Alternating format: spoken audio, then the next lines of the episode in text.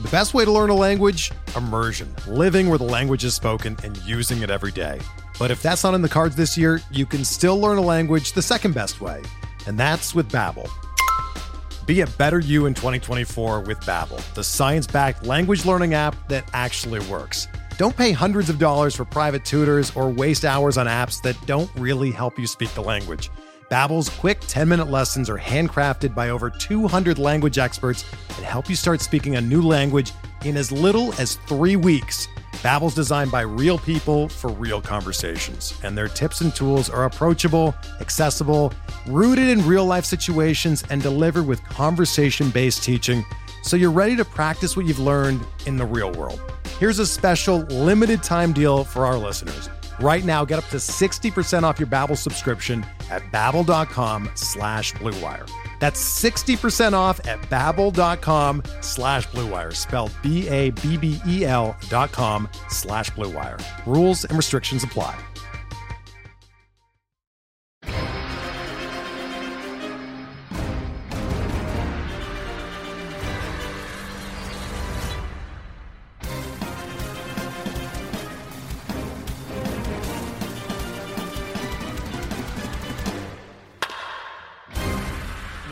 Up? Welcome to episode 323 of the On the Corner podcast. I am not Alex Fast or David Mendelson. I'm actually Miles Nelson here, as always, with Nick Pollack. What is happening? Yes, Miles is here. Uh, Fast will be back in future weeks. Don't worry. Uh, but Miles was amazing. Was able to step in tonight on very, very short notice. And that energy at the beginning, you know, I, I appreciate that so much, Miles, bringing that energy to the table as we're going to talk about week five of our top 100 starting pitchers. But very exciting uh, news is that we have our new podcast coming out very, very shortly. It's called the Nick and Alex Baseball Show. It's a proper show. It will be live streamed on Twitch every week, and we'll have more to tell you about that later this week. So stay tuned for that. But Miles, we have we have some pitchers to talk about today. We do have some pitchers to talk about. I just want to say that I am very excited for the Nick and Alex baseball show because if there's anything this world needs more, it's more time for you and Alex Fast to spend together and just get all of your wild manic energy out. Uh, it is it's one of those things where obviously when you know, so I, I, I was on this podcast back in October when we were live at First Pitch Arizona. Yes. Uh, Alex unfortunately Eno. couldn't make it to that. Yeah, Eno, Eno shouting was there. heckling us. It was wonderful. Absolutely. We had uh, Paul Sporer was there, Hmm. uh, just giving me the you know the little silent thumbs up from outside the outside the room, just just letting me know I'm I'm doing okay. I'm doing all Yeah, right, you You know. did great. And uh, but but when you messaged me yesterday to say, hey, you know, I might need you, you know, I might need you to step in to, to pinch hit, as it were. Uh, I was like, oh man, you know, I got to make sure that I'm ready for this. You know, it's different. It's a different environment. I don't have I don't have Eno to rely on drunkenly screaming at us about Robbie Ray. Although actually, I don't want to give too much away, but that we he might have something to say about us this episode with Robbie Ray. Mm. Anyway, uh, and so listening to some old episodes of you and Fast and just that manic energy that he brings, uh, yeah, we need more of that stuff. It's going to be the perfect uh, pick me up because you guys are streaming in the evening. It'll be so much fun. Can't wait for that uh, for sure. But let's talk about pitching, what everyone came here for, uh, and let's start with tier one of the list. So Nick, you know, I I learned my lesson. I know we got to start with what is this? What is it called? Why is it called that? Yes. So we have Corbin Burnes, Gerrit Cole, and Max Scherzer. And it's the triangle of trust, which I'm sure that I've called this before. And now to even say, I bet I did. But you know what? It's three guys that you trust and they make a lovely triangle, maybe holding hands. I don't know. They're here for you. And uh, that's great. They haven't changed places. Gerrit Cole just did an amazing 28 whiff game uh, yesterday uh, on Sunday. Almost the season fantastic lead. Almost, almost the season lead. Shohei. Ohtani with 29 um established that and no, it's no Patrick Sandoval from last year but that's all right um and of course Max Scherzer I mean he didn't even have his best stuff and he was still serviceable and that's something to be said about being in the top 3 so yeah those guys they haven't changed and no one's really been banging out the door demanding to enter their trust triangle. I kind of thought you'd call this tier something like um the skippables or like I don't have to worry about you or like The- the, the easiest Netflix part of my intro? stream. yeah, just just something where you're like, okay, cool. There's these three. They're at the top. We're done. Next. Yeah, you don't need on. it. Right. Uh, Okay. Tier two. intro, I love that. Let's go to tier two. Uh, tier two, much bigger tier. We've actually had a bunch of newcomers. Um, they're all at the bottom of the tier, so we'll get to them. But tier two, uh, right now, Brandon Woodruff, Walker Buehler, obviously at the top. They're not knocking on the door. Walker Buehler, with what happened last week, not knocking on the door. We'll get to that. Well, okay. get well, what are we gonna get to first? Well, Oh, the name. What is it? What is it called? Keep listing them off. Keep listing them off, Miles. no, Keep what is going. this tier called? What is this tier called? What is it called? Brandon Woodruff, Walker? Buehler, Kevin Gausman, Joe Musgrove. Keep in mind, when you say that, you're stalling for me. Lucas Giolito, Carlos Rodon, Max Fried, Alek Manoah, and Justin Verlander. And this, um, I, I would say, oh man, there's so many different ways I can go. I actually this week I have a whole random word generator to help me do topics that aren't food. And the first thing yeah. I Oh, saw, no, no food. No the food first tier. the first noun is dinner. Hey y'all, I'm really sorry about this. Uh sadly our audio got messed up right here and we didn't realize until the podcast was over. It's just really quick. It's just we didn't really get any tier 2 discussion. Uh the highlights we called it uh chemistry class because these players are the nucleus of your team. It's pretty good. Theoretically, I could have done the electrons are tier 3 and tier 4 because they hover around the nucleus and they want to be that but they're not. Um, but yeah, I mean, it was a very un- understandable conversation. Uh, where they had new aces going to ace tier guys like Manoah and Fried and Verlander that were very much worthy, and otherwise everyone else was just kind of killing it, and that's pretty dang cool. But also, how dare Gausman walk anybody? I don't know. Anyway, that's it for tier two. It's a pretty easy, quick discussion. It was only a couple minutes.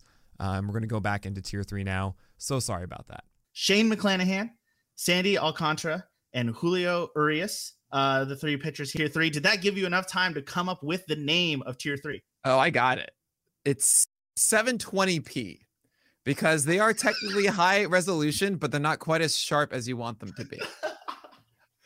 They, uh, you know, I gotta say, it's actually funny you bring up resolution because I was just uh watching something in 720p on YouTube, and I, like maybe It's yesterday, I was not like, it, why, right? It's not what why want. is it this high def? Like this doesn't look normal. This this looks this looks like 144p from 10 Yeah, years right. ago.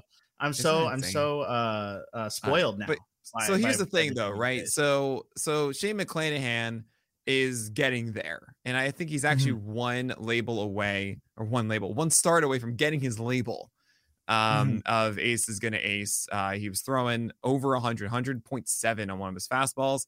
And I think he's found the right groove of about 30% fastballs on some nights. Other nights, when he doesn't have as many whiffs on his changeup or curveball, he can rely 45% of the time on fastballs like he just did and survived five innings and did well. And I'm really excited about Shane McClanahan. He was the the feature of the list. Uh, Alcantara um, is still my my ba- my boy. You know, he's my bag. he's he's everything to me. And I, I remember actually seeing some people say, "When are you going to put Pablo Lopez above Alcantara?" They'll always be compared to each other, being just really good pitchers in Miami. right. And Right. I still have this memory back in July of last year where I got a lot of pressure from that. You know, Lopez was near a three ERA and Alcantara maybe around three five or so and had some rocky starts, no pun intended there. And I I still stuck with it, saying like, no, I expect from this point on, Sandy will be better than Pablo. And I still obviously feel the same way with that. That said, his command is not what we want it to be at the moment and hopefully Alcantara can uh, can really lean more into just throwing strikes and really having the method of I don't need to throw the best sinker, the best slider ever. Just get it more in the zone and overwhelm in that way because there are a lot of at bats that he has where because batters aren't chasing the same way that they do, it's just missing a little bit too much. He has these deeper counts, uh, and that's leading to more walks. And you know he's still very efficient in some at bats because the sinker is that filthy but it's just not quite as pristine as I know it can be, especially with the slider. Um, and I know it will be over time. Just give him more volume, which he always does, and that's a wonderful thing. And lastly, your boy Urias, I think he's Gotta love that guy. yeah, he's still throwing softer though. It's not the 94 Mhm. 95, it's more like 92 93. And I do have some worry that because of it, we're going to see some sort of decline uh, in overall performance. We haven't seen it quite yet, but I do think it's the, the days of him being a de facto number, you know, uh, or de facto number one and inside the top 10 is likely over until the the, the velocity comes back. While McClanahan and Alcantara can be that guy. So that's why both of them are still ranked above Urias. But I felt that all three of them, they don't have the ace is going to ace label, but they also aren't, you know, there are, are step ahead of the guys in tier four. Right. And with Alcantara, and you've kind of already answered this question, but I kind of want to uh, put it out there plainly. You know, you see the the minus six, you see he drops from tier two to tier three. Um, and for anyone who, you know, may be into the market right now, it, you're looking at Alcantara's stock dropping, you're looking at your actual stocks dropping, and you're like, man, like is this the start of something for Alcantara? Is he going to continue to drop here? Should I be concerned about Alcantara and maybe try to trade him now before it continues to drop? But it sounds like, based on how you were just talking about him, that you aren't concerned about that, that this might be, you know, quote unquote, the bottom, or he may only have a little bit more to drop. Right. Um, is, yeah, is, is that is that the case? Yeah, no, I think that over time Alcantara is going to soar. Okay. Well, so from tier three, we'll move down to tier four, which has another pitcher who dropped six spots, another pitcher who dropped not just one, but two tiers. Someone we'll definitely have to talk about. But before we do that, let me give you time to come up with what is it? What is it called? Why, why is it called that? Uh, let's start with all of the pitchers, and I believe the largest tier that you have in the list uh, here this week, uh, tier four. So we've got Robbie Ray, Logan Webb, Frankie Montas, Freddie Peralta, Chris Bassitt, Pablo Lopez coming for Sandy Alcantara. They're, they're getting a lot closer. Uh, Dylan Cease, Aaron Nola, Shohei Ohtani, uh, Clayton Kershaw, and Zach Gallen. Nick, what is this large tier called? I'm about to upset so many people. I I'm gonna call it Samsung. Because Why? let me let me tell let me get let me get this straight, right? Like Bassitt, I adore. I, I adore Pablo Lopez. I adore Nola, Ohtani, Gallen. I love, you know, and the Samsung Galaxy is an incredible phone. But honestly, I, I love my Apple. I love my Apple iPhone. Mm, and mm. they're not quite, everyone kind of knows like there's Apple and there's Samsung. And like Samsung does some great things, but it's not Apple. You so know? you're looking at you're looking at these pictures. You're like, man, look at all these great features. Look yeah. at look at all these great benefits. oh my god, the the price it's a little cheaper. Wow, the, the right. camera's even better. But at the end of the day, you're still yeah. just gonna go pick look, up that iPhone. Guys, you're I'm, not getting. That, that's awesome. They have a Samsung and you love it. You love it. You know, like uh, those that love Dylan Cease, they love it. They love hey, it. I love lot. Chris Bassitt. Chris you Bassitt's know? been great. I did, I'm great. such a Gallen gal, right? I'm a Gallen gal and all this stuff. But um, you know, let's be honest uh, if if iPhones were exactly the same price as the Samsungs, then you would probably just get the iPhone, you know? Right. And, and that's just not not not not the case. It's so, a good thing uh, I'm also an iPhone person because this this whole conversation could have gone so differently if I was sitting here on my Galaxy, like how he said what? Oh man, I no, I mean exactly, but they're amazing. They're amazing phones, and I uh, yeah. Anyway, you get it. Okay, so, so we let's, got let's talk yeah. about the pictures. let's yes, let's, let's do that. Let's go back to that thing let's talk about i think the thing we have to talk about most what everyone is coming to this podcast probably to look at. If you look at the list first and you come listen to this the, the number one thing you probably want to hear uh, other than your thoughts on george kirby we'll get there. But uh robbie ray yeah. dropping not just dropping six spots um that's that's a big drop but also i mean i know at least when i look at the list i, I always think of the tiers first because i know uh, with tiers it's a little bit more indicative than just straight up ranking on the list Robbie Ray drops two whole tiers. He was in tier two last week. He's in tier four this week. Uh, what happened that he went all the way from being an iPhone 12 to now being a Samsung Galaxy? Now hold on, we're up to 13 and 14 now. So I don't know if you want to be a 12. Oh, oh, uh, oh, I don't even know. Okay, I'm on a 10. Okay, let me be. Hey, me too. All right, cool. Anyway, uh, you know, Robbie Ray actually hasn't done enough to showcase either a that he is going to get back to 2021 levels or mm-hmm. that b that he can uh, have higher success with the fastball he has now. Mm-hmm. this is not a ranking saying that robbie ray is done. I don't believe that. Otherwise i would put him down in the 16 something like that. Right. yeah. I i'm putting in weights for hey maybe he does get his velocity a little bit farther back up. For example, mm-hmm. we saw 93.6 on the 30th, and we saw it back to down to 93 on May 5th for Robbie Ray's fastball, right? That's good. We're happy to see that we saw a lot more slider whiffs in the last one. We saw 10 of them, mm-hmm. but mm-hmm. it was four runs, and he allowed eight base runners, only five strikeouts because his fastball just wasn't as amazing as we normally see. And mm-hmm. I, uh, you know, we didn't really see any whiffs with it. Just five over 66 isn't quite the Robbie Ray experience that we want. So, I, I'm understanding. Okay, the idea of Robbie Ray, the stalwart for 200 innings at a 3-3 ERA or something along those lines, and a 30% K rate. Maybe that isn't the life he's going to have. He's at a 20% K rate right. now. I don't think it's going to be a 20%, but it might not be a 30. And that's still fine. It's still all right. You know, I had the uh, preseason projection, which I hate projections. So whatever, as you see me eh, uh, cut my hands over my mouth, but at like a 352 ERA and a 114 whip and a 30% K rate, right? And ultimately, I think that's somewhat close to what to expect. Maybe it's a 3 6 or 3 7, but that's just, it's also very close. He's at a 4 4 now. I don't think he's going to be that bad. Right. Um, and probably the K rate is going to come down if the fastball velocity stays where it is. And I don't rule out completely that it will, you know, that this is who he is. So that's all I'm getting at. The volume, it will be there, which is a great mm-hmm. thing and very valuable thing to have a workhorse on your team. And if it's a mm-hmm. 25% strikeout rate, that still could very well be 200 strikeouts for the year. That's huge. So Robbie Ray is still very good, but yeah, he's probably more like an SP2 than he is an SP1. I've uh I've seen a lot of like layman uh analysis on Robbie Ray, you know, various places online, Twitter, uh the Pitcher List Plus Discord, which you should totally be a part of, pitcherlist.com slash plus. Come hang out, talk to us about baseball. Uh say that basically the issue is Robbie Ray last year. Uh, what, what what made Robbie Ray so good last year is he stopped trying to get cute with his fastball and he just threw the fastball for strikes and just said, "I dare you to try to hit it. You're not actually going to."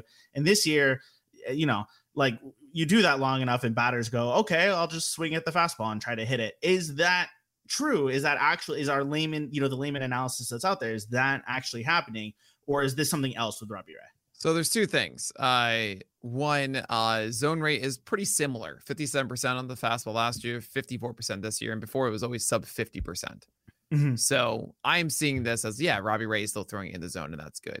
He's getting fewer swings out of the zone than he did last year, as he's still like near, about two ticks underneath the fastball velocity from last season. So that makes sense. You throw harder, you're going to get more indecisive swings on pitches right. that are not inside the zone, and voila, that that's that's a major part of it. Um, the other aspect I will mention is he's had to throw more sliders inside the zone than we normally see. Yeah. And it's a slight dip in swing strike rate because of it. I I, I don't really know if that's really it. I think it's all just kind of rooted in that heater. Also, a very small sample of the season. And right. I do think that Robbie Ray can be Robbie Ray with a 20% swing strike rate slider um, and a 38% O swing. While his four seamer he lives at 93. I think that's still very, very good. Um, it's just not necessarily the the Cy Young award winner that was Robbie Ray 2021.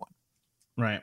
Um, now let's go from one darling of 2021 that being Robbie Ray to another, you know, darling pitcher of 2021 being Logan Webb, who also dropped from he dropped from tier three to tier four, uh, moved down only one actual spot uh, on the on the list, but Logan Webb now a, a tier four starter, not sticking with you know Urias and, Al- and Alcantara in tier three. Um, what's going on with Logan Webb for you that he you know has to drop down and stay below Robbie Ray? Absolutely. I Logan Webb is actually very similar to Robbie Ray. It was just mentality of okay, these guys being SP ones and true elite starters. These other ones we've been talking about in tier two, right? They Max Fried and Alek Manoah and Justin Verlander. These guys are acting as workhorses and coming with strikeouts, ratios galore. It's all there. Right. And Logan Webb, well, he's feeling more like a good ratio play that isn't necessarily a 30% strikeout arm. And that's fine. And that's okay. Again, as an SP2, I think also the ratios are a little bit more susceptible. Um, you're not going to see that chance at that one whip with a sub three ERA that you might get from the other ones. It's a chance, honestly. I'm not saying that a lot of guys will do that, but the possibility just feels a little bit different when you're such a mm-hmm. ground ball guy. And we've seen Logan Webb get singled out uh, more than once this year because he is susceptible to that. Uh, so Logan Webb still very good. And uh, by the way, I do want to mention uh, we are getting close. This is very exciting to a thousand people with PL Plus now, um, which is insane. That's incredible. Uh, so you can be the thousandth one soon. So go yeah. sign up, pitcherlist.com slash plus. Join our Discord. Uh, you will not regret it. Oh, absolutely not. And I mean, listen, you get to come in, you get to talk baseball. Well, what what more could what more is there in life, right? uh, our off topic section and our QB list, if you're into that. So there you go. Go check it out. And of course, again, ad free website. You know, you get my Plus Pitch podcast every single morning in addition um, as a thank you to everybody who has uh, supported us with PL Plus. So yeah, just go and do that. What are you doing? Yeah, and then and then you can come in and you can talk instead of waiting for the podcast. You could be talking to people about these next two pitchers who jumped into tier four from below, from tier five, making their way up. Instead of us talking about these these people who drop all the time and it's so sad. Mm. Let's talk about people who moved up. Let's talk about first Shohei Ohtani jumping nine spots from 33rd on the list all the way to 24th, getting into tier four. I mean, obviously had that amazing start against the Red Sox. I'm sure that had a little bit of something to do uh, with where he is on the list. So what you know, Ohtani here being 24th. Uh, it's I mean, and we're talking just pitcher Ohtani, obviously. Uh, if you're in an ESPN league, you get the batting stats too. I mean, that's fantastic. But just pitcher Ohtani, top 25 pitcher now. Uh, Nick, what, what's going on here? I mean, you know, he's doing his best Vanessa Carlton impression by making his way downtown into the top 25. Uh, Shohei Ohtani adding nine the aces because... pass as he as he goes uh, up the list. He's he has the aces going to ace label because let's be honest. I mean, you throw him in there every single time and he yep. just dominates, right? Um, the biggest question still is how many innings is Shohei Ohtani going to pitch? And it's different than someone like Carlos Rodon because if Carlos Rodon is hurt, he goes in the IL and does not take a roster spot. But if Ohtani misses starts, it might still mean that he's hitting which means mm-hmm. it's just a dead roster spot in your in your line and on your bench, and that hurts. That mm-hmm. impact is a lot worse than just a casual injury. So I have to lower that a bit. I still expect around last year's mark of 130, um, which isn't 180, 190, like a lot of the other guys above. Every one above, I'm expecting every five days going out there and starting. Not to mention this is every six because it is the Angels too. If yep. you're lucky. So that's the only reason why he's as low as he is. I mean, Ohtani is doing things with his slider, and it's really been the difference maker this season for Ohtani as he's relied on it a lot more. Um, it's a less splitter town and more sweeping town, and mm-hmm. it's a, mm-hmm. yeah, it's just great to watch. Yeah, also fewer chances at two start weeks with, as you mentioned, that six uh, six man rotation. Plus, also with Ohtani hitting every day, um, there's that added uh, increase, you know, risk of, of injury. Uh, plus, also the fact that they might shuffle the rotation around at any given point in time if Ohtani, you know, uh, is a little nicked up from the day before uh, or two days before his start. Exactly. Or, or, or, they push him back a day or two, and all of a sudden, a week where you were going to get a Saturday or Sunday start is a week where you got no pitching stats, nothing whatsoever. That was yeah, the worst part. By the Gene way, Wilds are getting nothing. that was the worst part of his of his first season. I remember because his day was Sunday. That was the day he was oh, always right. said to be a starting oh, pitcher. And if anything happened, if anything yeah. at all happened to bump him back, you literally got nothing from Ohtani, and that made it so That's risky uh, to start him as a pitcher at any time. But uh, he seems to be, you know, all of that notwithstanding, uh, or all of that said, I should say, he does seem to be doing very well. He does get his his turns in the rotation, um, and and as as you mentioned, Nick, Ace is going to ace. That means if he's on the mound, uh, if he's on the mound, even if you have him as both a hitter and a pitcher, get him out of your lineup, put him in as a starter. It, you got to get him on the mound no matter what's happening. I don't care if he's in Colorado facing their worst pitcher. Uh, you get him as a starter and not as a hitter because he's just that good on the mound. Um, what about Zach Gallen? You're a Gallen gal. You love Zach Gallen. He's moved all the way up uh, into tier four, uh, moving up two spots. Uh, what are you seeing with Zach Gallen that, that's moving him up for you? I really love Zach Gallen's fastball command. Uh, you could have just I, stopped. I, really I love Zach yeah, Gallen. I, just, I just really love Zach everyone, Gallen. And everyone knows, and we're good. Guy. Have you a know, good night, everyone. Thank you so much for listening. I I even released the legendary Zach Gallen article. You know, I, I have really made strides with the man in the past month. uh, if you don't remember that one two months ago, finally put it out. Everything you need to know about Zach Gallen, the legendary lost interview from 2019, out of the vault and into your phones and computers to consume. Okay. Uh, Zach Gallen has a fantastic four seamer. He's locating it super well. Uh, his changeup, curveball, and cutter are really these. Eh, I don't think we've seen the peak of Zach Gallen quite yet. Uh, but the curveball has been effective. The cur- the cutter has gotten a ton of strikes. Uh, the changeup still has a really nice O swing of 41% and a 42% zone rate and it's a 15% swing strike rate. And that's technically a money pitch, but the swing strike rate is below average on on changeups. Actually, it's right at league average, I should say. I want to see sell it closer short. to 20% or so that we saw in 2018, 2020. 2021, we saw it down to 16%. This year was 15.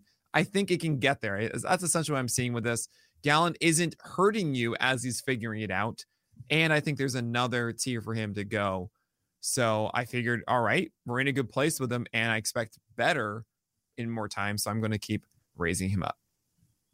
Yeah, and and I know how much uh, you love Zach Gallen. I know how badly you know you want to just keep moving him up the list, and obviously, just a great testament to your discipline as a as a pitcher ranker. That you you stick to the numbers, you stick to the facts, and you don't just put Zach Gallen number one. Like you know. Okay. to. There, I'm an emotional man, but I'm not a blind man.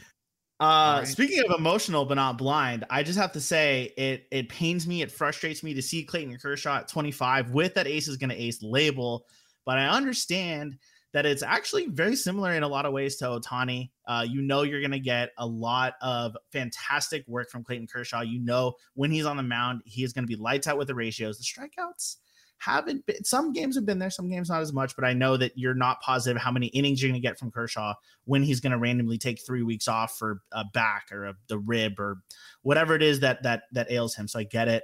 I'm I'm emotional, Nick, but I'm not blind. And I know why Clayton Kershaw's there at 25. Uh, is there anyone else in tier four that that you feel you need to touch on?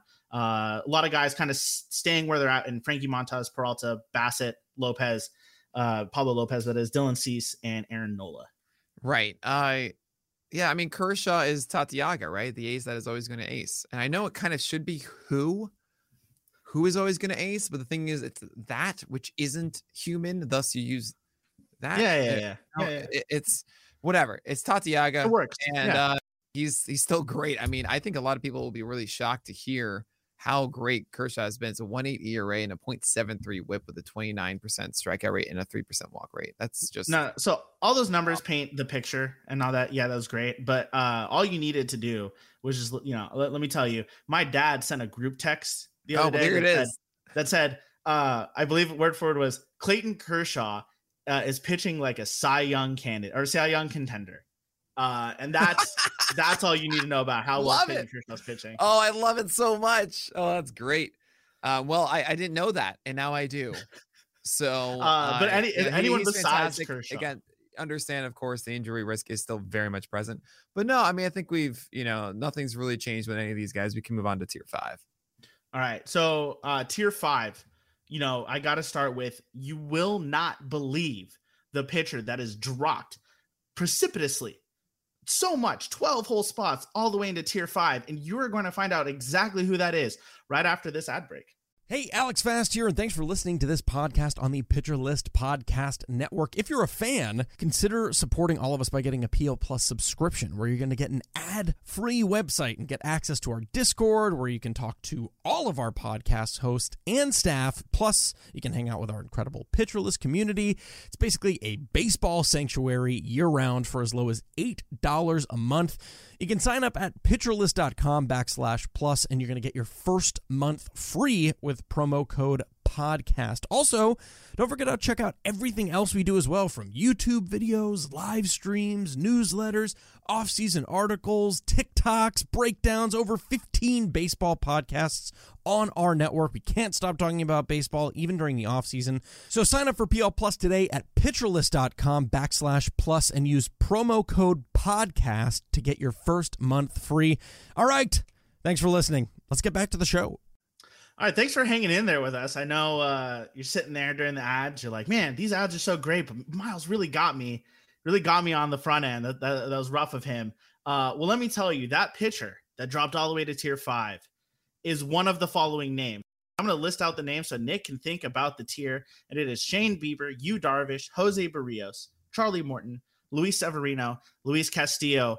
Uh, it was Shane Bieber that dropped all the way to, to tier five. You remember from last week's podcast or the list last week, you know Shane Bieber was not at 27 in tier five. Nick, what is tier five? Why? What is it called? Why is it called that? It's called the Yamaha piano because you, you know, it sounds like an ace, but is it an ace?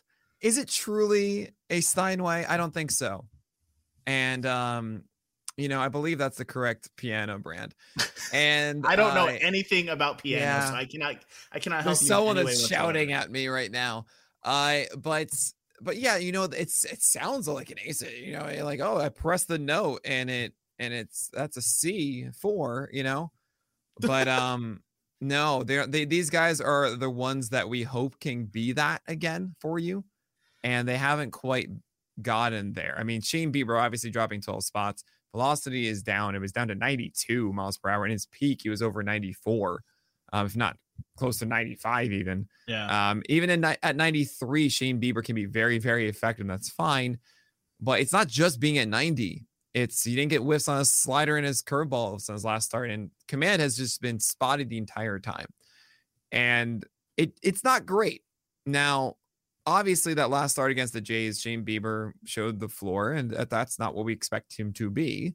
And he's probably like an SP3 through the year of having some of these bad starts, some moments of excellence. I mean, everyone mm-hmm. inside his top 50 is going to have that.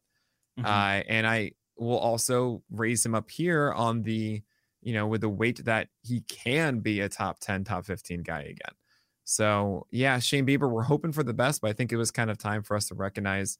No, I would rather have uh, Frankie Montas right now than Shane Bieber. I think that's what you have to do, and he's at 27. Yeah, I actually really like uh, the, the, way that you name this tier. I know a lot of times people give you a hard time for it, or you know, it's crazy, it's out there, and and and that's all true. This was absolutely insane and crazy and out there, but it actually does ring true because every one of the pitchers in this tier is someone who uh, has spent time recently as high as a top 10 pitch on the list. Maybe Jose Berrios has not quite reached that. Yeah, he's the only exception I was thinking there. Uh, yeah, but he but he's had time as a top 20 pitcher. Uh, he's probably spent some time in that that 15 to 20 range. Bieber, Darvish, Morton, Severino, and Castillo have all in the last two years been at points a top 10 pitcher. Severino may be the only exception because he's been injured for so long. But the last time we saw him on the list, I, I, he was he was definitely top 10 uh, at points back in 2019. So uh, mm-hmm. these are all pitchers that you look at them on your roster. You're like, of course I want to start you Darvish. This guy was this guy's a top five pitcher. Of course I want to start Charlie Morton. And then and then you see what they've been doing lately, and you see the notes that they're playing, and it's not quite there. Uh, I know there are people out there who want to hear about Charlie Morton, who want to know he just had that start on Sunday. Uh, I believe it was five innings, uh, no run, no earned runs. Uh, you know, the whip was, I think, sub one by the end of it. It might have been right at one. Um, but was that, you know, it's it's not always easy to tell. Was that real? Was that real, Nick? Is that a sign of things to come for Charlie Morton? Or is it just he just got a little lucky? Yeah, so Charlie Morton had a better fastball. And that's a good thing, right? Charlie Morton's fastball is kind of the everything pitch uh, for him, a 33% CSW in that one and an 18% swing strike rate. And if he can do that with consistency, then everything is going to be fine. Now, I don't think that Charlie Morton had the best command overall with his heaters in this game. Uh, but you know, 17% uh, CSW is not so great for his four seamer. It Mm-mm. is a step forward with the curveball, though. And if we can see more of that, then I think he'll be fine with the fastball. The good news is that the velocity is 95.5 on that fastball in the last start um, which is identical to what it was in 2021. That's very, very good news. And if there's, you know, we don't really know when the curtain is pulled back, um, when mm-hmm. he's revealed to be his true self again.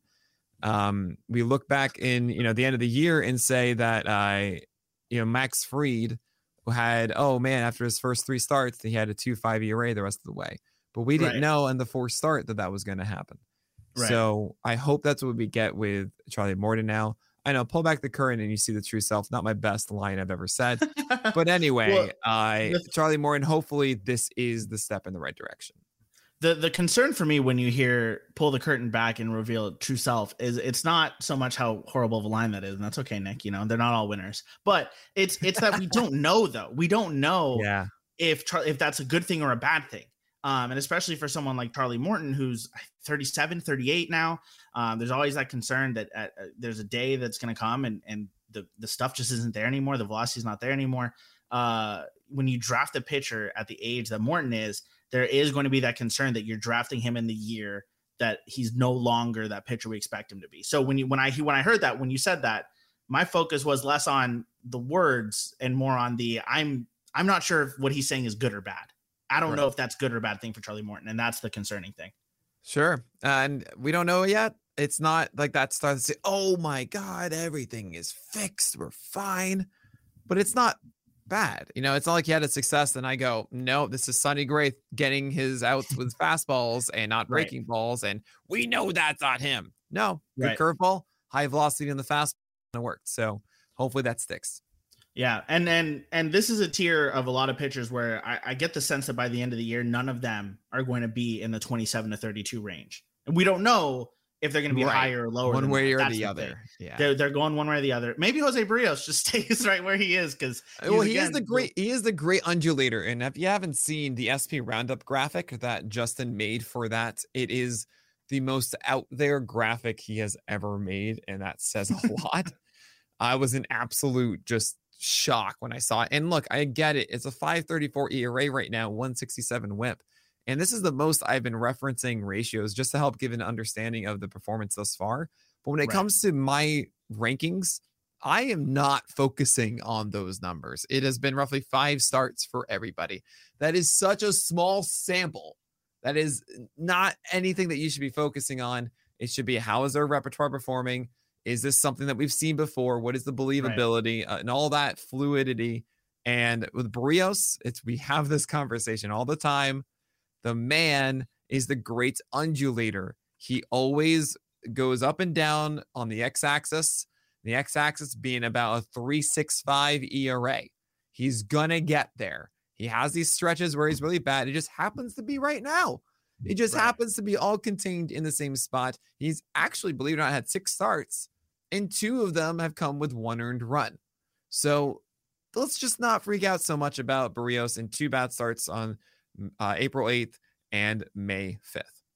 Yeah. Well, and and again, you know, as you mentioned, it's all about the skills. It's about what they're what they're bringing on the mound, and not so much the ratios. But we are at a point in the season now where it's been enough starts that people are starting to look at those ratios, are starting to look at those season long numbers, and that's what's in their head when they're coming here, listening to the podcast, and then going to Google to search define undulator to figure out what on earth you're talking about. To uh, undulate uh, is like a flag in the wind. It goes up and down, up and down to they already googled the term nick that was was a minute ago you missed you missed it they paused they went and googled and then they're back and be like oh okay thanks nick uh there's one other picture here that i want to make sure to, to ask about uh and, and, i know there's absolutely no data on him because he's coming back from a shoulder injury uh and he has not pitched yet this year uh, and he's going to pitch tonight, but he hasn't. I don't believe he started pitching yet. And even if he has, I, I'm, I'm assuming you know you're focused on me here and not watching Luis Castillo pitch. But uh, Luis Castillo sitting at at 32 right now on the list. Uh, this is where he is right now. He just came back from injury. You have no date on him this year. No, no, no footage, no nothing. He's gonna go one of two ways. The odds of him staying where he is in tier five, staying at 32, highly unlikely. So, Nick, I ask you here before he starts his two start week, before you get to rank him next week, which direction do you anticipate Luis Castillo going? If you're a betting uh, man, if you if I'm going back or forward, yeah, are you is is a week from today? Is Luis yeah, Castillo yeah. going to be higher than 32 or lower than 32? Yeah, so I'm going to say this is either I can he can t- take a step forward, he's going to take a step back. I'm going to say he's going to jump up. Um, but no, I, I am just really excited about this because I remember testing Fangraphs tool for months and weather, or essentially in certain uh, temperatures, how do they perform? And I was like, oh, this mm-hmm. is a tool. Let me see under 55 degrees. What is it? Who has the worst ERA? And there was Luis mm-hmm. Castillo. And I was like, yep, this tool works just fine. And we we're out of the way of April. This is great. This is like the dream. You know, you don't have to deal with any of that. Uh, hopefully it's still nice weather here. I'm in I am in Brooklyn and like it's been 40 degrees or whatever. But uh, Luis Castillo, I hope, is going to be the good side of it. He threw 4.1 innings in his rehab start beforehand. I didn't get a word on uh, how many pitches, but I assume that means around 75, 80 and he should be good to go. So I'm excited for this two start week. It's not the toughest opponents either for Luis Castillo. I'm excited for what we're going to get. Yeah, I actually I have him in um, TGFBI or maybe Scarf. I can't remember one of the two NFBC leagues that I'm in, and I had to make a decision this morning on if I'm throwing him out there in a two start week. And you said yes. I, I, no, I, I my pitching is actually really good. I actually I didn't have I, I did not have like an easy person to take out. Of How did you? So how did you get good pitching? Who are you listening to? I know, right? It's wild, uh, man. And there were other, there were other. Here's the other thing: there are other pitcherless people in this league. Adam Sloat's mm. in this league. Yeah, now uh, I'm actually surprised. Yeah, I don't, I don't understand. Yeah, King King King Hippo's in this league. Like, there's some, there's some good. oh, there you go. So nice. Uh, anyway, uh, so that's tier five. Any other pitchers here in tier five you feel? Uh, I mean, we need to touch on? Any, anywhere you have about Luis Severino, uh, I believe in his that his velocity is there, and generally the last thing when it comes to you know recovering from Tommy John is the secondary feel, and we'll talk about mm-hmm. that later a little bit with Mike Clevinger. But we saw glimpses of it working out, and I think that Severino will be getting there. So stick stick strong with Luis Severino because he's throwing hard and it looks pretty dang good. Yeah, and and you mentioning Mike Clevinger, you know, reminds me we're here at at uh, number thirty two on the list of Luis Castillo, end of tier five. There's a lot of pitchers left that I know people want to hear about, like Mike Clevinger uh, and George Kirby and some of these other guys. And I yeah. think Nick, we might go a little long on this podcast. Wow, you're you're supposed to not say it and see you know, if I'll actually remember or not.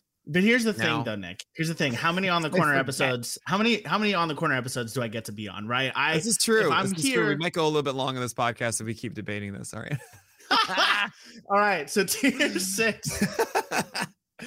tier six. Yes. Tier six. All right. Uh, tier six. We got a lot of interesting names here. A lot of a lot of names of uh, pitchers that I've actually got on a lot of my rosters. I'm very happy about this here. So we got Kyle Wright, Trevor Rogers, Nathan Eovaldi, Logan Gilbert, Tylor Megill uh, Joe Ryan, Jesus Luzardo, and Eric Lauer. I never thought I'd see the day that Eric Lauer is this high on the list, even as it's happening live in front of my eyes and on a lot of my fantasy teams, believe it or not. Uh, Nick, what is tier six called and why is it called that? This is the saga tier, and it's filled with guys that can be soon aces gonna ace. How wait, Oh my god! I was like, "Where's the saga thing coming into it?" And that's yeah, that's S-A-G-A. that's courtesy of Twitch chat today. Thank you all for that. Um, but yeah, there are a lot of these pitchers that are where they are because they haven't been doing it for very long. So Kyle Wright, Joe Ryan, Tylor Megill, Jesus Luzardo, Eric Lauer really stand out in this way of being these guys that, all right, if they keep doing what they're doing, they will have the AGA label eventually but because it's so recent in such a small sample of it, it right. will take some time. Logan Gilbert, and then also Nathan Eovaldi, just the old man of the group, and it, with with Trevor Rogers as well, and Rogers could get it back as well. And we'll talk about that. Right. I did want to mention Logan Gilbert very quickly. Of I don't like his secondaries, and the last start we just saw is when he got exposed for being so fastball reliant. Um, mm-hmm. Um, slider is a, more of like a cutter uh, and in that it's a tight, uh, tight movement to it, and not really the big looping one. And that means that he's not really getting many whiffs on it. And this changeup is not developing as we wanted it to, and that we heard in spring training. So it really has become more of a fastball focused approach for Gilbert, and he needs something else. It was the thing that brought uh, volatility last year for Gilbert, and it isn't going away necessarily. Even though it's been a really nice start, it's kind of just gone his way. It didn't go well, well his way over the weekend, and I hope that he can figure it out. Yeah, and, and, I mean Seattle's done such an amazing job with all their young pitchers. I mean, obviously Matt Brash has not turned out the way that you know we wanted to this year so far, but uh, a lot of lot of hope, a lot of excitement there. Uh, Logan Gilbert being one of them. I mean, there's a lot of hope in Seattle in general. It's, it's wild. It's yeah, crazy. it's great. It's really cool. Can't wait. For, can't wait for them to miss the playoffs again. Uh, oh, so wow, you're you're a Dodgers fan and you're doing that. That's uh, so cruel. It's just, it's just, you know, it's just fun. no, it's uh, not. So so we got Kyle Wright here. Uh, he's at the top of the tier. He's uh, he was someone that I remember in your bold prediction from years ago. Uh, when you said he was going to have be better than any Cincinnati Reds pitcher, including Luis Castillo, and he is so close to finally, years later, surpassing Luis Castillo on the list. Uh, what what's what's the future hold for Kyle Wright? Oh, is that right? Did I actually do that? That's that's so bad. I um, believe it um, was Kyle Wright and one other Braves prospect pitcher, Bryce Wilson, well, maybe probably. Like yeah, it, may, um, it might have been Soroka, been but it was that. like these two uh, guys are better than every Red starting pitcher combined. I think that's like, pretty okay. funny. Um, Kyle Wright's had three really great starts, really ending with that uh, Marlins outing where he went uh, seven full, I believe, or maybe it was six full. It was a, it was phenomenal. Uh, but the last two we've seen worse command from him. He's gotten through them, And there's something to be said about pitchers, as I mentioned with Scherzer, when they're at their worst, it's still they still find a way to not be horrible and keep their teams in games and everything. And maybe mm-hmm. that's all it has been. I at the same time I can't you know knock away the little bit of worry that says hmm is this the the magic wearing off a little bit on Kyle Wright? I don't know, but the curveball is so dang good, and that's fantastic. And I hope just we see more of it. I hope we see more of Kyle Wright and uh, rebounding and being his best self than the wild stallion of old. Yeah, and so you mentioned Kyle Wright's uh, recent run, including up until his start against Miami. Uh, let's talk about the Miami starting pitcher, Trevor Rogers, who's tumbled down into this tier. Of all the pitchers here, everyone's moving up, everyone's excited. It's so much, you know, hey, hey, so much potential here, right? This could be great. These guys are all sagas, right? Uh, but Trevor Rogers, you know, finds himself in this tier from dropping seven spots, being in tier five a week ago. Uh, what's going on with Trevor Rogers? Can he turn it around? Yeah, so this might be a major shock for a lot of people. Nick, Trevor Rogers just went five innings and zero earned runs, and you dropped him seven points? Yeah, because again, I don't care as much about ERA and whip and stuff. And well, actually, it, the stuff is what I care about. and his his wasn't great. Uh, the main problem with Trevor Rogers, in my view, is he still has a good fastball. Awesome but the changeup and slider are not nearly what they were in the first half of last year. Changeup used to be, you know, over 20% swing strike rates and consistently getting them. He would turn to a constantly lefty righty, didn't matter. Um, and the slider would be able to get a strike whenever he needed it and even get some whiffs on its own. And in this start, we saw two, I believe, two over 34 changeups and sliders combined go for whiffs. And it's still an issue. It's still a problem that Rogers hasn't addressed. So that here goes another week goes by, Trevor Rogers has not done the thing that we need him to do. So yeah. that means, all right, I'm going to keep pulling him down. Not so far. Like, if this is who he is, he's not going to be off the list, but he's not. You know, I have more faith in Luis Severino. Charlie Morton at least had the velocity and a good curveball. Kyle Wright right. is still being great. I mean, there are all these different guys that are just constantly proving one thing while Rogers' stuff is not doing the thing I want to do. Yeah, and it's it's uh, it's always tough because when it comes to this kind of stuff, you know, Trevor Rogers, young pitcher, uh, he could figure it out. He could turn it around. There, there may just be an adjustment that needs to be made. But uh, you're right, as you mentioned, uh, these other pitchers have shown it. They have you have seen it from them, and so you have to kind of give them uh, of the benefit of the doubt that you can't give Trevor Rogers currently. Uh, unfortunately, exactly. as much as as much as a lot of people would love to give him that benefit of the doubt, whenever you got those young pitchers, it's exciting. Um, there's one, other pitcher I have to ask about in this tier, and that's Eric Lauer. How is he doing it? And and and just what what's happening? What, There's a what great, yeah. There, what is happening? That's my line, Miles. I there was a great article on the Athletic about Eric Lauer just all of a sudden mimicking Aroldis Chapman and then throwing harder. And he started. You know what? It. If that's all I needed to do, like you know, let's all. You know, it's honestly, I get Chapman. it. I, I remember sometimes doing some different windups just to kind of feel like diff you know feel different with it and there were certain times I, I realized oh wait when i do this i get my timing better with my arm and stuff. Um, but eric lauer started throwing harder last spring and uh, i believe in april even during a bullpen he just took some extra pitches and did this. And so it's a process of getting that velocity up and actually i'm sitting higher and it was 92.5 last year after being 91 before and this past year I mean, right now it's at 94. Uh, and he has a 22% swing strike rate on his four seamer. I mean, I don't think you really need to know much more than that. Uh, it's intent up in the zone. The slider has benefited as well now as an 18% swing strike rate on 41% O swing because it's paired with that harder velocity. Um, while the cutter earns strikes uh, 61% of the time and is a fine at number three pitch. Um, with curveballs flying in at a 41% CSW and 72% strikes. That's insane. So he has this really nice mix that's going on right now while batters need to respect the four seamer that is apparently hard to hit at 94 up in the zone. It's great. It's wonderful. We just haven't seen it for a long time. And yeah. I, I, as long as Lauer keeps doing this, he's going to keep rising. And I'm very, very happy to see it. Yeah, let's uh let's hope so because again, it's it's been really fun to watch him pitch lately. So uh, here's hoping he can keep doing it. Uh, is there anyone else in this tier that you want to touch on before we move on to tier seven? No, No, Tylor Megill's cool. Just keep please tell him to uh to throw 96 instead instead of 94.5. I mean, well, maybe I'll if what just if he just mimics Aroldis Chapman, he can just do it. yeah, there it You know, Done. that's Now all he's is. mimicking That's all that it DeGrom, so I think that's okay. Yeah. well, uh, don't mimic him too closely. You know, Mi- mimic what he does on the mound, and then and then leave the rest of the stuff for Degrom to to do. Can we get Degrom back on the mound though? That'd be really cool. Oh, yeah. Uh, what I can do.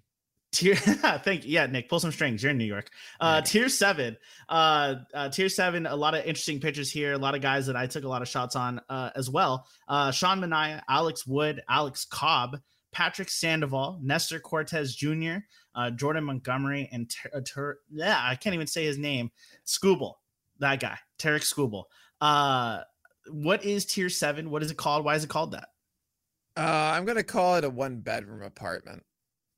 Um, Why- why? Because it's better than a studio, and you're like, hey, I got a one bedroom, and this is cool. Is it a loft? No. Is it your own home? No. But hey, you're gonna be happy that you got your one bedroom. It's yours. It's great, and you're not gonna get rid of it. You know since you've compared it to a studio i expect one of the the t- uh, tiers later to be called the studio No, I, Uh, I and- try and change it up. I try not to re- cross reference, you know, because then it just gets to be one category and everything is part of it. And that's yeah no why don't you do that you should your tiers should just strictly be what you find on zillow filter features just go down the whole thing start at mansion all the way at the top Yeah, we'll and make our way a all the way down. box. Yeah, okay. exactly that's that's the last tier See, that's Uh, not I don't fun think you though. That's just on that's just one theme, and then for 14 times you get the joke. It's done. You know?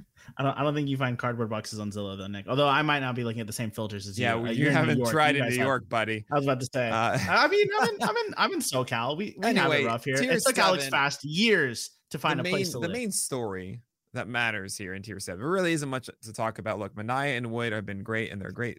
Wood is throwing 93, and that's awesome. Alex Cobb had the still ill outing, came back 95 miles per hour. The thing that is a splitter was excellent. Everything is cool. Nestor I love that Cortes so had a bad start and did not look like himself, and then was the best version of himself today against the. I was about to say. So on Nestor Cortes though, because I Yes. I guarantee you, you're gonna get this question on the list. You're gonna get this question from people. Did today's start come into play when Yes, you were making I, I have a rule of. Oh, I should have put it in the notes. I might have removed them from last year. That if the game ends before uh, like four o'clock, if it's going, if it's if it's a one p.m. start, I'm aware of it as I do it. I feel like it's very silly for me not to include it because I know it's going on. I'm not going to act like I don't know the thing that is going on. That's more information that I would just be being ignorant for the sake of ignorance and laziness. So I I it did it didn't matter. If it didn't see this excellent performance, I would have lowered him a little bit because it was a sign of things slowing down. yeah. And So you're, you're he makes it into the eighth inning. He splits his banana in the eighth inning. yeah, so if you don't know, uh, that's what we do in uh the pitcher's Discord. He has a banana, or if it's a perfect game, it's a golden banana. Don't ask why. It's just what we do. Hey, you got it you got to keep the magic. You get you can't jinx it. You got to find out something. We've got banana. It works great. And then the banana splits, right? Splits in the eighth inning. And even after all that, still only moving up one spot, still sticking in tier seven. So there's There's still a- again, Yeah. it, it's a, it's about what you you think- see. Do you think he should have moved higher? I mean, who do you push out? You know, Joe Ryan's amazing. Tylor Megill, has Jesus mm-hmm. Luzardo. Sean Manaea is a rock. So is Alex Wood. So is Alex Cobb. And Nestor Cortes, there is this sense that I don't know if he's actually going to be able to perform at this level through the year. I know I made that mistake last Yeah. year and he certainly did well for a time, but it is still the smallish sample of this kind of performance. Right. Right. Um, but maybe I am underrating it, and that's that. I mean, I think at this point, it's not about um if you pick him up or not. Like everyone obviously should have him picked up two weeks ago Right. after the very least after the Orioles start. Um, but it's yeah, it, I I can't say with the same conviction as the other guys. And really, the interesting story in this is not Nestor Cortes Jr., but Patrick Sandoval, the Irish Panda himself, yeah. Dropping three spots. dropping three spots. And last week I dropped him, I believe, seven. I didn't really think much about it because everyone else was just that good that I had to do it. And here I'm dropping three more. And my reasoning last week, Amy said on this podcast uh, that I didn't feel great about the drop, and I probably overreacted a little at the time. Um, Turns out But- you underreacted. but it but essentially the conf- uh, what happened was that Chicago White Sox start confirmed a little bit of my fears of Sandoval in that he's too reliant on the changeup and the fastball and slider are too inconsistent that there'll be many days where he looks like a cherry bomb essentially of uh, his changeup trying to do the best he can, but the fastball gets hit too hard and the slider isn't there to support it. And we saw it again, and, and not against the White Sox. And it it has uh, it's getting in my head a little bit about like is yeah. he just a, a, good cherry bomb? We haven't really seen a good stretch. We saw that one seven inning game, uh, seven Ks uh, from Sandoval, but maybe it's actually six. It was a good game, and I don't know if I want that more than Manaea and Wood, Wood and Cobb, who have done similar things, but just seem a lot more stable. So it's not a bad ranking. He's inside the top 45, but yeah, Sandoval's trajectory of being an ace, I don't know if we're going to see that. You're you're a little bit the star is fading a little bit for you on the on the Irish Panda. A little. Uh, yeah, and it, and it's tough. I mean, you're at this at the stage where you obviously as as you know the the pitching guy, right? You're you're the pitching guy on Twitter or whatever it is. Uh, you you see the potential. It's pitcher list, Miles. You see the potential in all these pitchers. You see what what the path could be to to ace them right. for them. Um, and so even even for someone as low as Patrick Sandoval at 44, uh, Nestor Cortes Jr. at 45, Ter- uh, Tarik Skubal at 47, you see the path but it's just we're a little bit further we're a little further away from the sure. that end result yeah, for them. The uh are they going to be good or bad, you know, for the panda isn't as black and white as you want it to be. Right. I will I do want to ask Alex Wood, couple of rough starts. Is there any concern about Alex Wood? Wow, you just completely moved past that panda joke. Okay. Uh any concern for Alex Wood? He's throwing 93, which is harder than last year. Uh and that should make you very excited. No, I'm not okay. worried at all. So then let's talk about a pitcher who people are concerned about. You dropped him eight spots. Uh, before we talk about him right away, let's talk about the whole tier. Tier eight, uh, Mike Clevinger, Michael Kopech, a couple of mics there. Luis Garcia, George Kirby uh, making his list debut. Uh, Noah Syndergaard, Tristan McKenzie, Sonny Gray. Uh, Sonny Gray coming back from a hamstring injury, so he came back from unranked all the way to 54.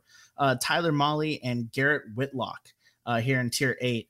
Uh, we got to start with Mike Clevinger. Made his first start last week, uh, coming back from uh, what? Uh, what is this? What is it called, called and why is it called that? Yeah, that yeah. is that is what I asked. Yeah, sorry, totally jumping is. straight ahead to Clevinger.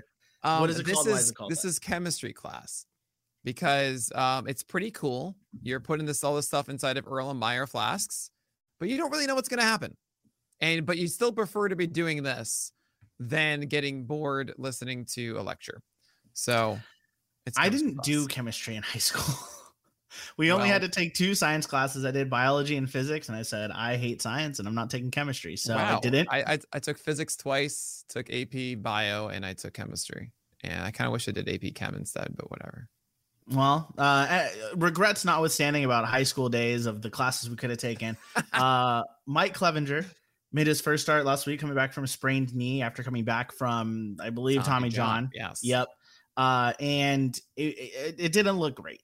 It didn't look great. The stats didn't look great, and to my completely untrained eye, didn't look great. So, what did you see, Nick, from Mike Clevinger, uh, and and where do you think he's headed from here? Right, Clevinger did not have the velocity we wanted. It was ninety three point five, as opposed to ninety five that we saw pre TJS, and the main thing about Clevinger was the the breaking stuff. You know, that was huge. Slider and curveball, right? We didn't really see them at all they weren't very effective in this start, and that's a little bit concerning. Do I believe that it's never going to come back for Clevinger? It could come back in his next start, mm-hmm. but it's still not there now. And seeing these other guys that are more complete packages, I it felt that you know why would I be taking the risk? And maybe Clevinger is that as opposed to the ones that oh yeah these guys are great, and I feel good that they're going to continue to be great. This is the tier tier eight of all right, uh, right before the last bastion of stability that is tier nine. So yeah. these are the final arms that have a ceiling that could be something great. And, and, and I feel like this is also where uh, for a lot of leagues, a lot of people listening, these are the types of pitchers that people are asking the question of, well, do I have to drop this guy? Do I need to drop this guy to make room? How or how long can I hang on to this guy on my bench? Clevinger being a, a prime example. Uh, after that start, I could see a lot of people going, well, I don't know. I mean, I, I stashed him on my IL. And now he's costing me a real roster spot. What do I do? Uh, is Clevinger someone? You know, how many starts are you hanging on to Clevinger for? is it is it kind of going to be a case by case basis? I mean, it's going to be uh, absolutely nuanced. Um, I don't think necessarily. I'm not worried that I'm going to have to drop Clevinger. I really don't. Um, I, I do think he will eventually get there, but again, it's not quite there now. And mm-hmm. yeah, we'll see how long. You're not. You're not. You're not. You're not thinking about. You know, if you're in a league where, say, George Kirby, you know, you you, you might have had to decide between no, Kirby gonna, and Clevinger. I'm, you I'm think there's Clevinger. other pitchers? Yeah, going Yeah. Talk, and we can talk about Kirby now. Who debuts at. Let's 50. talk about Kirby now. Kirby made his MLB debut on Sunday against yeah. the Rays. Yeah, freaking pitched great. Didn't get the yeah. win because it had to go to extra innings, but man, what a game from Kirby. Uh, what did it actually look like on the mound? What did you see from George Kirby? Uh, his four seamer is really good, and I actually think he's similar to Logan Gilbert in that they both have this four seamer foundation that's great, but they, I don't know what the secondaries are for either one. Uh, George Kirby has again a slider that's kind of like a cutter. He only earned one whiff in this one. I don't know if that's going to ever be a whiff pitch for him. Mm-hmm. And the the curveball and the changeup were uh, whatever. Like changeup had one really nice whiff. That was a check swing, but a really nice movement to it. Really nothing else that really startled me. I the fastball is really good though. Earned 13 whiffs in this. Now six of those came in two consecutive at bats in the first. Just kind of funny. It was Randy Arozarena and uh Ji-Man Choi, but it's a very good pitch that will keep him in games a lot. He did allow a decent amount of hard contact with the slider and with the the fastball. I think it's a nice foundation, but I think the problem is, of course, the hard hit rate is going to be decently high. 33% yeah. on the fastball, 20, I believe 29 or 27 on the slider so far. That's not going to change. And unless I see something new with the secondaries, which I've heard from scouts and everything that he has a full repertoire and we're going to see all of this develop. And that sounds great. From what I've seen so far, I this is not going to be a top 25 SP if he's what he is now. Can it be a top 51? Yeah. I mean, it, it can be. It's just gonna you're gonna have some volatility like we saw in the spring. You know, we saw George Kirby get hit a lot while Matt Brash was amazing. That's why Brash got the chance before Kirby. So right. that isn't necessarily going away after one start against the Rays. So keep that in mind. You should be picking up in all leagues and running with it and just seeing what happens. He gets the Mets next. That sounds cool to me. I believe he's pitching uh, a day after I'm going. So whatever, it's fine. Uh, yeah, I guess I'll see Marco Gonzalez instead. That's whatever. I'm fine with it. I I really, I really, I, I completely met, forgot to mention. I wanted to mention when we talked about Max Scherzer. You know, you're out here crying about having to see Marco Gonzalez, but you are going to get to see Max Scherzer uh, on Friday uh, because on Saturday we're having our Pitcher List meetup. Yes, if you're in uh, New York, in Brooklyn. come to the commissioner at 4 p.m. It's in um, Park Slope, Brooklyn, 4 p.m. Eastern time. Come on by. We'll be outside so you can see us. Uh, yeah, meet meet the staff, meet cool people. It's just it's gonna be great at the commissioner in Park Slope, 4 p.m. Eastern time, Saturday, May 14th. Pitcher List meetup. All right. Uh not the pitcher so, lift to meet up. The pitcher lift. pitcher lift meetup. Yes, last year, I guess when I called to make the reservation, they misheard me on the phone and said, Yeah, pitcher lift. That makes sense. they put that on the sign. Pitcher oh, yeah. lift. Meetup. By the way, if you don't know Miles Nelson well, he is the director of staff here at Pitcher List. So I'm I'm so glad that we're doing this. Uh, we're well over an hour into the podcast. We've really gone long on this one. Okay, so we Mike really Clevinger have. drops. Uh, Michael Kopech also dropped. Dropped six spots. Uh, what's the concern for Michael Kopech? Yeah, we we are going to speed this up just for the sake of of Miles and pretty Brevity. much all of you. Uh, so Sorry. Kopech fastballs are going to be are too heavy of reliance right now. And that's an issue if you ask me, because I think I, the reason I was excited about Kopech was the slider really being a big pitch too. And yeah. he's just been kind of slider curveball, eh, whatever, and a lot of fastballs, which are coming at 94, 95, and not like 95 to 97, like I thought we would see. So it's not quite the Kopech that I want. I'm a little worried at the moment that he's not a polished, as nearly as polished as I thought he'd be. But we'll see. We'll see if he can work out the kinks and uh, really develop and blossom. I hope he can. I drafted him everywhere. Garrett Whitlock and Sonny Gray both jumping up into this tier. Gray obviously coming back from a hamstring injury. Garrett Whitlock jumping 15 spots uh, and multiple tiers to get here into tier eight. Uh, wh- are, who are you more excited for? Do you see big things for either of these pitchers moving forward? So Sonny Gray is more of just like, all right, you're going to deal with Sonny Gray, and that's that. Uh, and Garrett Whitlock is uh, is exciting. A lot of whiffs on his on his sinker in the last start, and I think if you have Whitlock in your league right now, you just got to grab him as he's taking the rotation spot instead of Tanner Houck in that Boston rotation. You go after this and don't really think twice. Anyone else in this tier that you need to talk We're about? moving on, baby. Let's go. Moving on tier nine, tier nine uh, is Merrill Kelly, Eduardo Rodriguez, Jose Urquidy, Carlos Carrasco, Framber Valdez, Ian Anderson. God, that hurts me to see him drop so far. I love mm. Ian Anderson. Miles Mikolas, Jameson Taillon. Love seeing him here. And Drew Rasmussen, Rah Rah Rasmussen. What is this tier and why is it called that? Uh, it's called the cement. Isn't it cement oh, at the no. bottom of a house? It's like the final bastion. Yeah, like the, the foundation, the yeah. concrete. Yeah, uh, that's the last thing you got. You know, uh, Usually, it's the these... first thing people put down. Just for the record, it's not the last thing; it's the first thing. Mm, well, so yeah, but if you go down into it, like, oh no, I need stability. It's the sure. last one before. That is the stability. The world. you get literally the world. I, yeah. I mean, this is like this is kind of like Toby A, and this is what I've was saying on Twitch a bit. Is I, I really starting with tier eight. It's okay. It's exciting. You know, it's like ceiling versus Toby, and goes back and forth. So it's like. Exciting mm-hmm. A and then Toby A and then exciting B and B, then Toby, and then Toby B, B, and so on. Yeah. Right.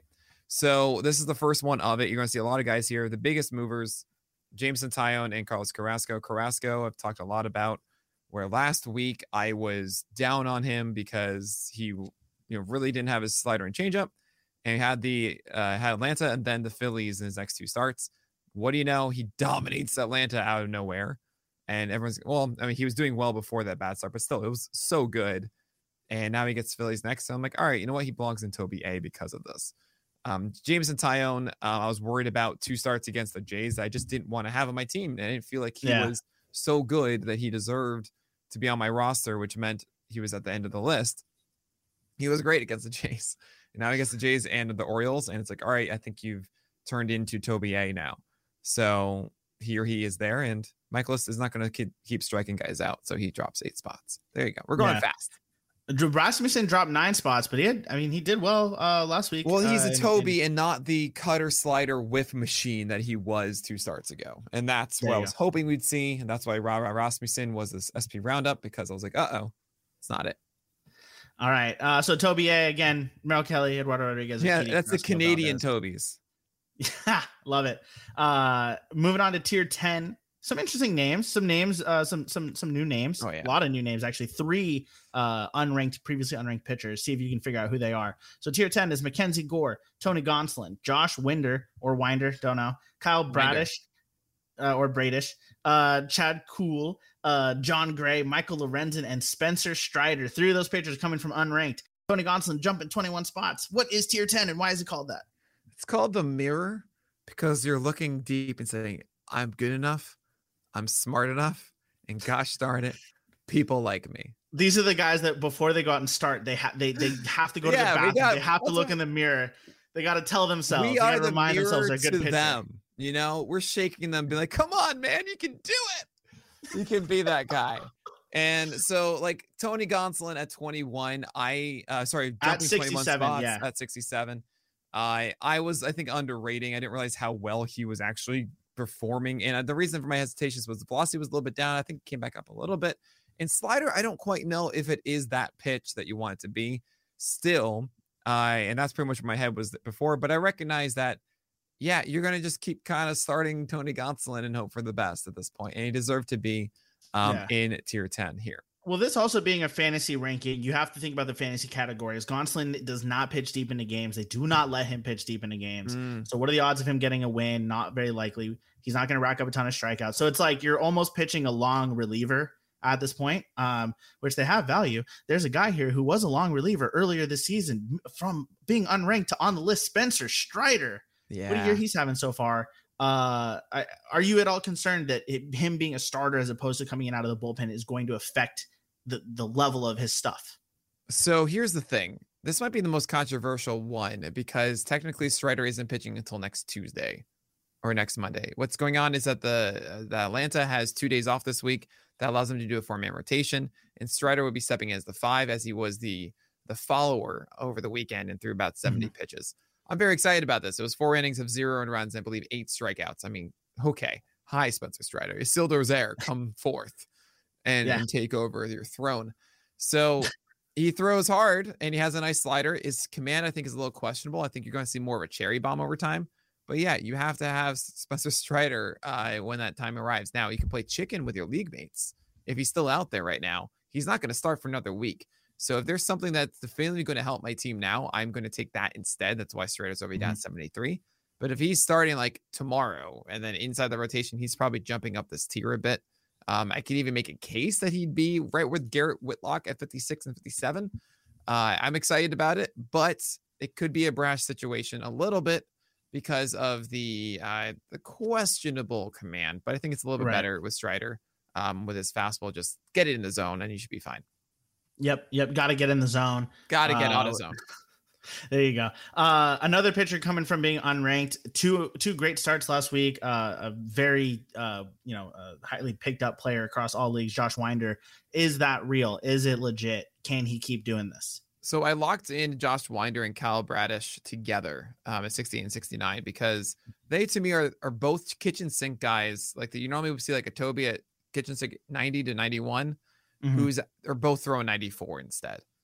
And that allows them to get a little bit more strikeout ability with it, right? Mhm. Now the question is also how polished are those secondaries and how uh, definitive are they going to be uh, moving forward? Uh, Winder's on the better team with the Twins, more win chances, all that fun stuff. Well, Bradish, of course, with the Orioles, but I kind of see them very similarly. Uh, and I think they should be rostered for the most part. Um, I think they can help through the year, especially considering that. Well, one thing Bradish has for him is that he's not getting ousted in Baltimore. While Josh Winder with Paddack's likely turned to the IL, I pretty much assigned that to him already. He's in there for a moment, um, and hopefully that sticks through the year for him. Yeah, a lot more competition there in Minnesota. Even pitching as well as he is, it's tougher to hold that spot. I mean, anything is uh, almost anything. Maybe Colorado and Cincinnati are less competitive than the Orioles rotation, but uh, yeah, a little more stability there for Bradish uh, than Winder. Anyone else in tier ten you feel the need to touch on? Uh, I just want to mention Jon Gray left today's game with a knee injury. We didn't really know what it was, so I put the injury tag on it. We still don't know if that's going to affect things. Uh, MacKenzie He's Gore pitching gets so his well. rotation. I know. Well, he had his slider working. That's great. Uh, MacKenzie Gore uh, fell four spots because we still don't really know what is going to happen with Gore, and he isn't doing so well with the secondaries. I don't know. It's kind of weird what MacKenzie Gore is. While Michael Lorenzen is so close to being a Toby, but every so often has that little bit of strikeout upside. Something, all right, kind of like the Josh Winder, uh, Kyle Bradish thing. And hey, Chad, Kuhl, you're throwing tons of sliders, and it's kind of crazy. And uh, maybe this works. We'll find out. Uh, do you dare start Chad Kuhl in Colorado? And that's a no. Well, Uh, you, if you did last week, you would have been rewarded for it. That's true. Uh, and and Jon Gray leaving with that that knee injury. That I mean, that sucks. Hopefully, it, it's not a sign of things to come for him again. Uh, as that was uh, that's what left him uh, off the list to begin with was that he was out with a knee injury. All right, tier eleven. Uh, a lot of lot of lot of names here. A lot of names here. Uh, I don't know if they're good or bad, but you know what? Here they are: Tyler Anderson, Chris Flexen, Dane Dunning, Jakob Junis. Uh, we need more uh, alliteration in here, Nick. You need to get some other. Uh, I'm uh, trying. Cal Quantrill, Paul Blackburn, Bruce Zimmermann, and Nick Martinez round out tier 11, bringing us from ranking 74 to 81 on the list. Nick, what is this tier? Why is it called that? it's called unsolicited advice Yikes. because you don't know if you want it, but sometimes it can be really good. Uh, you know, it it hurts because I I'm starting Flexen and Zimmermann in a few leagues. Right? I- you know You what? know- That's exactly how I feel. Yeah. Uh, and here- here's the thing. So, so Dane Dunning is a command freak right now. Like he's he's essentially a Vargas rule. Um, has done I believe three starts now of just really good command. Jakob Junis is so interesting. His slider is as elite as it ever was, with a lot of called strikes and sinkers. Had that start with his changeup killing it, and Mhm. then hasn't really had it since.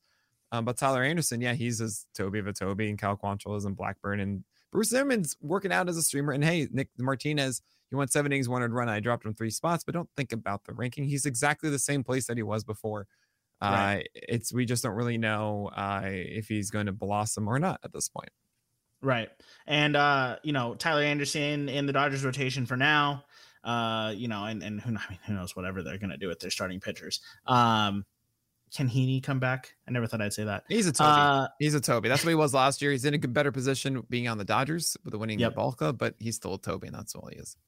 uh, and then uh, uh Toby Jakob B. Junis coming from yeah, this is Toby B. Uh, Jakob Junis was previously unranked, so he's he's made his way onto the list here. Uh, tier twelve. Uh, this is this is these are I don't what I don't know what you're gonna call this. Ranger Suarez, Madison Bumgarner, Steven Matz, Marco Gonzalez, Kyle Hendricks, Corey Kluber, and Kyle Gibson. Oh boy, It's, what what is this? Toby? C tier, so it's called the Spirit no. Airlines. Uh, Oh no. You're flying. Okay, you needed to get a flight, and this is all you had.